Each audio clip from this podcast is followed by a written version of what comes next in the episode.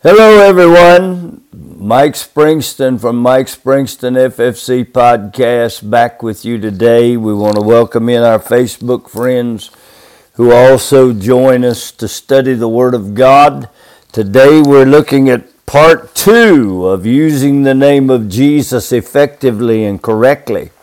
And uh, we're going to continue to unfold, unravel this for you so that we can understand why things in our world have gone so sideways. And they've done so because we have misunderstood the Word of God, we've misunderstood the teaching, we've misunderstood the use of the name of Jesus. We have never come to the conclusion that we are, in fact, operating in a spiritual warfare. So we want to welcome in all those of you from around the world that listen to us and download us on podcast. Our podcast downloading in the last month is up over 500%. We appreciate that. We uh, thank you from the bottom of our heart for being a part of our ministry. We want to welcome your contact at springston56 at gmail.com, mikespringstonministry.com, ffcma.org, or through Family Fellowship Chapel's direct messaging. We'd love to hear from you, encouragement, thoughts, questions, whatever the case may be. Maybe God is laying us on your heart for some type of a special meeting, special service. We'd love to be a part. Well, uh, we're going to have a word of prayer and then we're going to go right into the teaching today on part two of using the name of Jesus both effectively and correctly. Father, we thank you for the word of God. Open our eyes that we can see and our ears that we can hear and our heart that we can understand what the Word of God is saying to us. And then um, may we apply it to our lives so that we can be changed into the image of your dear Son. Jesus, speak to us directly out of the throne room of God. Through the Holy Spirit, we'll surrender ourselves, yield ourselves, and sanctify ourselves to that end. Show us what we need to know, do, understand, and demonstrate. As you do, Father, we will receive it and release it to your people. We ask you in the lovely name of Jesus Christ, who is our high priest, our Lord, and our man in the Godhead. Amen and amen. Two quick things before I move forward.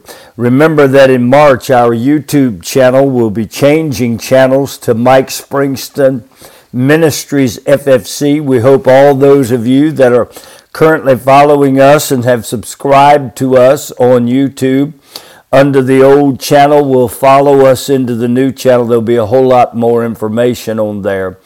And so uh, we want you to be a part of that. And then I want to uh, uh, let you know that beginning the 25th of February on Sunday evening, the 25th, Juliana West will begin a women's meeting at the church uh, at 2237 South McKinney Road our home sanctuary on Sunday evening um, and uh, inviting all of you women from our listening region to come and join with her and engage in the study of God's Word. Today we're going to begin by looking into 2 Corinthians chapter 2 and verse 11. Lest Satan should get an advantage of us, for we are not ignorant of his devices. Now, Paul leads us into part two of understanding the use of the name of Jesus with this statement. Do not, we do not ever want to be in a position where Satan can gain any advantage over us or against us. We will only be at the advantage when we know what the truth is and how to operate in the truth. We should never be ignorant of the ways and the means that the devil will use to attempt to trap us and entangle us with the affairs of this life. As we said in part one, his goal is to steal. Now, what is he trying to steal, kill, and destroy? Some say he's trying to take your physical life. And in, in the end result, that is true on the eternal level. And there are those that die early when they should not have died because they have not understood and not been ignorant to the devices of the devil. But in the meantime, he's trying to steal your spiritual walk. He's trying to destroy your confidence and hope in what Jesus has provided for you, and eventually to kill the spirit of truth that has been birthed in your inner man. Now, I hate to bring this to you, but it'll come out in this study. That's what many of our churches are, in fact, doing today. They've released this spiritual onslaught of doubt and unbelief that is literally stealing the spiritual walk of countless millions of people, that is destroying their confidence and their hope in Jesus Christ, and that is killing them concerning the Spirit of truth that was birthed in their inner man. Again, when we look at the scripture in John 10 10, we are so attached to our human side that all we can see in the scripture is that he's trying to take something literal, money, finances, whatever the case. And although there is some truth in that, this thing is about a spiritual destruction, a spiritual death, a spiritual stealing now, friends, our modern church world is stealing the truth of God's Word from you. They are preaching doctrines that steal the truth of God's Word from you. It's a sad state of affairs. But I'm showing you how this has occurred in the spiritual world and how through our doubt, unbelief, misrepresentation, and misuse of the name of Jesus in particular, this onslaught of demonic activity has been released, and the devil is stealing from you the promises that Jesus Christ operates in, and most particularly the power and authority that's in His name. We are so attached to our human side that we can't see it. It's not in our human side, friend. His desire is the death of your spirit. It is the disconnection of you from the actions that Jesus accomplished on your behalf. Now, when we go in and we begin to teach once in grace, always in grace, the cessation of the Holy Spirit, uh, the fact that the name of Jesus is no longer operating in healing, uh, in, in deliverance, and all of these types of things. What is happening? We have released upon ourselves the destruction, the stealing of our spiritual self, and we've disconnected from the things that Jesus did and accomplished on our behalf. Now, if He can do that, the ultimate result of your spiritual self is brought to a negative spiritual conclusion. That means that your inner man disconnects and you are either living more closely to darkness than you are to light or you are totally disconnected from light. Many today are denying their faith and falling to the deceptive acts of darkness. Wokeness is causing preachers to disconnect from the Word of God and to disbelieve and to pronounce that they no longer are following the biblical scripture because they can see through paralysis by analysis that there are questions and so forth and so on. And we say, how could they? Why would they do that? Why would they fall for what is the oldest trick and the most common things that Satan has used, why they, would they again go back to the surely he did not say. As they analyze and criticize the Word of God and question the validity of Scriptures, we ask, how could they? Well, the reason is very clear. I'm giving it to you now. They've always been on the fringe even when they were trying to lead others, because they never understood the dynamics of the plan of salvation. They never understood the difference between what makes one simply a believer and what causes one to become a follower. In other words, they remain carnal. What is carnal? It's more attached to the physical world, which is attracted to darkness, than the spiritual world, which is attracted to light. How did it happen? It's simple. They simply did not become followers of Jesus Christ. They remained carnal. How could that happen? Well, it's simple. Very simple. They remained attached to the messaging that planned, planned and taught them that in this Christian life they were going to fall and get up. They were going to be engulfed by sin and be forgiven. They were going to do sin and then be forgiven. Yeah, the fall again and get up principle. The idea of carnality. Fall again and get up. This message of grace as it is inappropriately taught today. What's the outcome?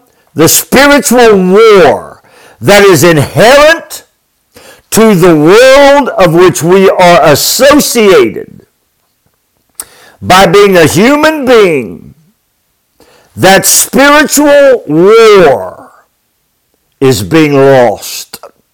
They live more closely, attached, now watch this, and attracted to darkness than light. How do I know this? Well, they get up and come to Christ. They find what Christ did for them good as long as it's under the idea of grace. But the idea of living for Christ and following Christ becomes unsatisfactory. Because the possibility of sin, which satisfies their flesh, is placed in front of them. What do they do? They fall. Now, watch this. When they fall, they are telling Jesus Christ that what he did in his death concerning their sin well, it wasn't enough for them. Then they're also telling the grand design of God, which includes the operation of the Holy Spirit. And that being the man, the one, the person who accompanied him all the way through all, every step from birth until he returned to be the man in the Godhead. That he cannot do the work he is assigned to help them become followers of Jesus Christ. Nah, they are reflecting the lack of work that was accomplished in their initial encounter with Jesus. They have no ability to allow the blood to appropriately apply grace through faith to produce in them the first phase of salvation that must occur, which is their ability to die and be crucified, to die to their flesh, to deposit their sin nature, and come out of that region of the damned with Jesus Christ, robed in righteousness. They never develop self control. Wow. They don't develop the ability to die. They have developed the ability to believe, and we have told them that's all that's necessary, and it is just not so. What a tragedy. Now they use the name of Jesus as they get up and fall and get up and fall, and what happens? Well, it's simple. All you have to do is watch. The spiritual attacks increase and as they attack, they get greater and greater and greater. And what happens to those who are living in this spiritual battle with no spiritual defenses? They don't know how to use the name of Jesus Christ. They don't know how to control themselves and allow the Holy Spirit to train them. So what happens? Well, since they have no defense, the common things of personal satisfaction become so easy to gravitate to that they get up and they fall down, and they get up and they fall down. Most say in their falling, now this is the common practice, well, God is trying to teach me something. Now, I want to ask you a question. What would He be teaching you concerning sin and the practice of sin that you need to know when Jesus Christ took your sin and died, went to the grave, buried that old sin there, went to hell, took the keys of death and hell, rose in robes of righteousness. Why would God use sin to train anybody about anything that had to do with a sinless, perfected, and holy God. Now that's how far off the rails we've come. God's trying to show me something. That's why I'm struggling with the affairs of life. That's why I'm entwined and entrapped with the affairs because I, I'm, God needs to show me something, my friend. God has shown you something. It's called the remedy. His name is Jesus Christ. It's called the replication. His name is the Holy Ghost. His name, He's shown you how to grow in Christ and mature. And the process of how to eliminate sin out of your life. He's shown you all of that. But yet, our modern world calls you the righteousness of God. How can you be? You cannot be because the righteousness of God is not going to be entrapped and entangled with sin. But they don't see it. So what happens in the modern ministry? They produce a doctrine and it sounds good. But it's a misrepresentation of Scripture, and the devil capitalizes on that error. And what does he do to you? He ramps up your attacks. He ramps up the pitfalls. He ramps up the entanglement.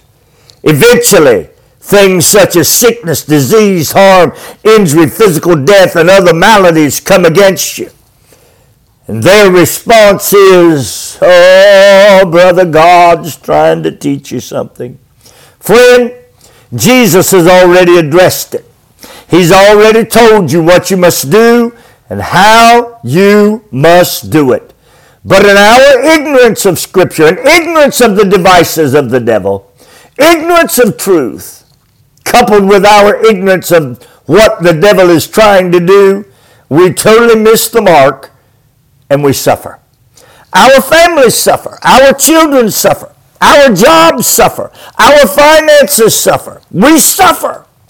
Our church suffers. There's no area of life that does not suffer when we're trying to live for Christ while exercising a carnal mind. We simply do not recognize, do not desire to recognize, are not taught to recognize, are not preached to recognize. What is happening? But Paul said, don't put yourself in a position where the devil can take advantage of you because you're not ignorant of his tricks, are we not? Huh. This is a spiritual war, my friends. The more we remain attached to the physical things and understand and remain in the carnal, extremely immature in Christ, the more issues we are heaping upon our own head. So, what am I saying? Someone said, Well, I thought God was in control of everything. He is, my friend. But God is faithful to His own word. When we live in error, we quote, script, we quote Scripture in error, we use His name in error, He is going to be faithful to the parameters that He has set in the spiritual world. He has told you that Satan is here to steal your spiritual self to destroy your spiritual self and to kill the restored spirit that Jesus Christ gave you. He's told you that. So in the spiritual world, there's a battle going on for your spiritual ability, your spiritual understanding, the destruction of your hope and your confidence, and eventually to bring to death your inner spirit man. So we have opened the door of spiritual action by how we live against ourselves. God cannot deny himself. God cannot deny the structure that he has set forth. The spiritual world doesn't operate under natural laws, friend. For this reason, the very words that we speak must be guarded. As we release words that seem to express some feeling, a thought, or an attitude, the spiritual world is using that very thought, word, and attitude as an opportunity to operate in spiritual things concerning those words. You better guard your mouth, in other words. Do it at all times. This is a particular interest when you are using the name of Jesus, especially when you're using that name without the benefit of it being done from the release of his instruction. See, now we see why Jesus taught them when they asked him to pray, why he did not teach them to pray as he later taught them to pray when he was on his way to heaven to reveal how prayer should now be used once I'm there. He said, Our Father, which art in heaven, and he went through such a beautiful teaching. What a beautiful teaching it was. But when he got over into John 14, the concept of prayer was about to change because they would be benefited with the privilege of the power, authority, and supremacy that was going to be in that name. Until that day happened, they could not understand how he was not going to leave them and how he was not going to leave them comfortless. Nor could they understand how he was going to manifest himself to them. So he taught them a completely different style of prayer whenever it affected and used the name of Jesus. Well, there's a contrast, my friend, to this topical message that is a message of error that's befallen the world and has led us into bondage. The very thing that Jesus said the Spirit of the Lord sent him to do, which was release us from being poor, bruised, broken, blind, blind, and in bondage.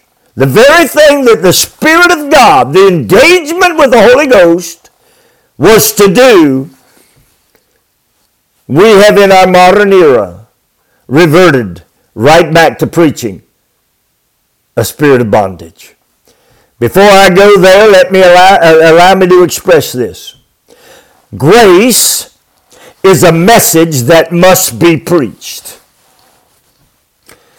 Now, it will be preached correctly when it is applied grace that allows you to move from a believer to a follower through the actions and replications of Jesus Christ.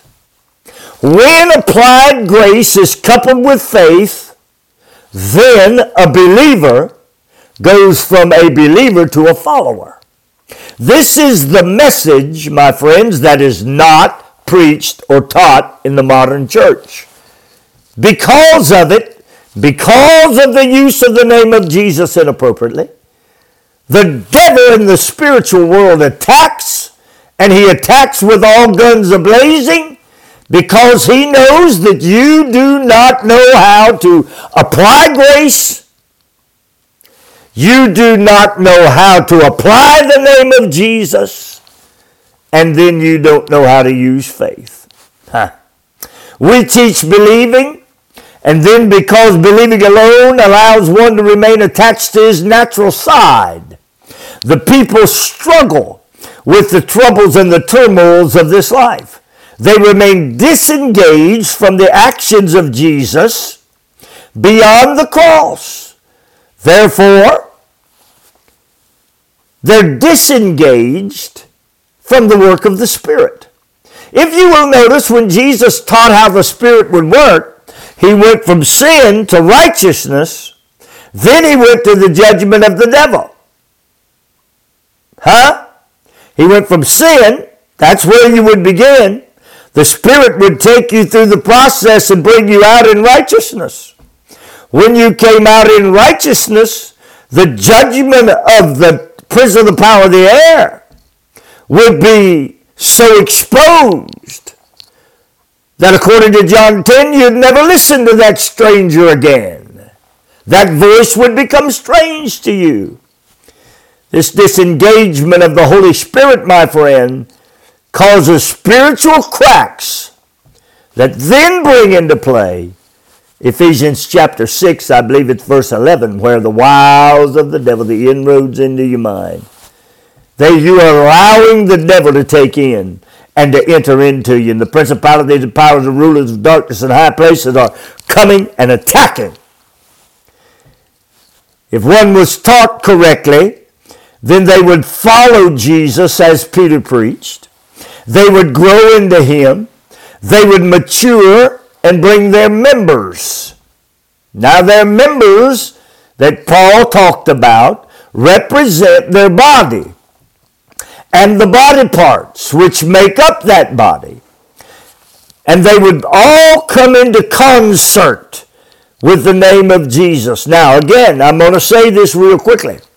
Concert, when the members come into one body, is pictured in Jesus' teaching in Mark 16, where all of the body comes in concert to be one member and to be one with Christ. Jesus pictures that for you. He said, You'll obey the demonic, your tongue will speak, and your tongue will speak a new language. Nothing outside that the member the members of that body, nothing inside the members of that body, and that body will transmit itself to others. What is happening here? The members are coming into concert with one. Once this is accomplished, the follower now becomes one with Christ. They are now in Christ Jesus. And their body becomes many members functioning and operating with their own life, their own operation, until they come into concert as one and they become a citizen of the kingdom of God. So now my hand no longer functions as just my hand. My hand is a part of the body of Christ. And the tabernacle of God resides in me. And I'm a kingdom of light. So that my body no longer can run off on its own and touch the things taste the things that are of the world because I'm a citizen of a new kingdom. I've been brought, all of the members of my body, as Paul defines, under one citizenship that answers to one king. Now, as I have that, my mastership changes. I'm no longer led by a stranger's voice. I only hear one voice. Now I'm in a body that has been changed. What does that mean to us? The parts no longer operate independently. They're all under the same shelter. The body operates under the kingdom of Jesus Christ and his lordship. And the commandment, look at what Paul said. We have never understood this. Our bodies have run off in directions of which we could not understand. We couldn't control our thinking. We couldn't control our seeing. We couldn't control our hearing. We couldn't control our speaking. Those led our hands and feet to go places that we shouldn't go.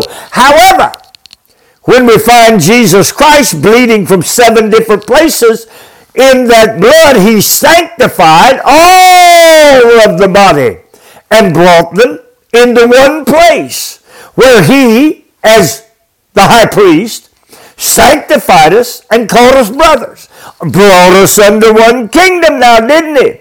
Paul looks at this and he describes it for us. Romans chapter 1 through Romans chapter 7. Then he says, Look, and the commandment which was ordained to life I found to be unto death. For sin, taking occasion by the commandment, deceived me, and, and by it slew me. Wherefore the law is holy, and the commandment holy, and just and good. Was then that which is good made death unto me? God forbid, but sin, that it might appear sin, working death in me by that which is good, that sin by the commandment might become exceedingly sinful. For we know that the law is spiritual Listen, but I am a carnal man sold unto sin. For that which I do, I allow not. But what I would that I do not, but what I hate, that I do. If then I do that which I would not, I consent unto the law that it is good. Now then it is no more I that do it, but sin that dwelleth in me. For I know that in me, that is in my flesh, dwelleth no good thing. For to him, for to will is present with me, but how to perform that which is good I find not. For the good that I would do not, but the evil which I would not that I do. Paul is struggling with the very thing that is leading him back into common things. But then Paul took a turn of thought. He took a turn in his spirit. He took a turn in finding the fact of what Jesus said would be no condemnation, and he entered into Romans 8. And when he found that, well, all of a sudden he could bring his members together, all under one spirit, and that one spirit could defeat and destroy the old law of sin and death. We don't understand the coordinating effects of the work of Jesus Christ. We don't understand that when we enter into the force of righteousness, our members, our body no longer operates with any form, sort, or style of independence. We no longer listen to the old law of sin and death. Our body operates as the tabernacle of the living God and we become one with Him. We enter into a consolidated kingdom. And in that kingdom, the name of Jesus is the supreme authority. When it's spoken by a citizen, the body of the citizen becomes quickened by that name. When it does, demons flee. Our tongue begins to speak with a new power and a new authority. Nothing outside of the consolidated body, who is now a citizen of a new kingdom, glory to God, hurts us. And nothing inside us Nothing in that consolidated body that is now under one with Jesus Christ. Hallelujah. Nothing in that consolidated body is ever allowed again to stray off on its own and hurt us. We are a consolidated citizen who becomes one with Jesus Christ. And when we speak his name, it is as if the kingdom and the king himself speaks. Glory to God. The voice rumbles through this earth like a thunderclap, and hell stands still, and every demon walks away, every demon bows, and the attack of the devil is not only stunted, it is thwarted, and no weapon formed against me has any opportunity to prosper. Glory to his name. This is what we have done in Christ Jesus. This is how we follow him. My friend, this piercing of the natural then manifests the words, actions of Jesus so that they are replicated by the Holy Ghost. Manifestation occurs. We don't want to do that in our world. We want to be weak we want to be beggarly. We want to be bruised. And we want to give them names. Oppression, depression, anxiety, concession. We want to give them all these clinical names as if they all ought to be a part of who we are. They're not a part of the kingdom of God. And if they're not a part of the kingdom of God, and I am a citizen who is made the righteousness of God in Christ Jesus, then they are not a part of me. Glory to God. I'm a kingdom. I'm a kingdom man. I'm a kingdom man. I'm a citizen and my body is consolidated to that end. Hallelujah. Now, when I speak the name of Jesus, the spiritual world sits up and takes ear. My God, where did 35 minutes go? Father, I praise you for the Word of God. I worship you and honor you today. You are the magnificent King, and I present me as a citizen to you. My body consolidated until the name of Jesus resonates in my world. And I have the ability to transfer that name into others. I bless you now and I praise you now. In Jesus' name, amen and amen. Well, God bless you. We'll see you tonight at 6.30. Please come and see us. We'll be teaching more about this from Colossians chapter 3. God bless you, Facebook friends. God bless you, my family of podcast viewers. We love you and appreciate you. May God richly bless you. Find Him as Lord, my friend, and there you'll have the privilege to use that name. Find Him as the man in the Godhead, and there you will have the advantage to profit withal and know things that are to come. God bless you.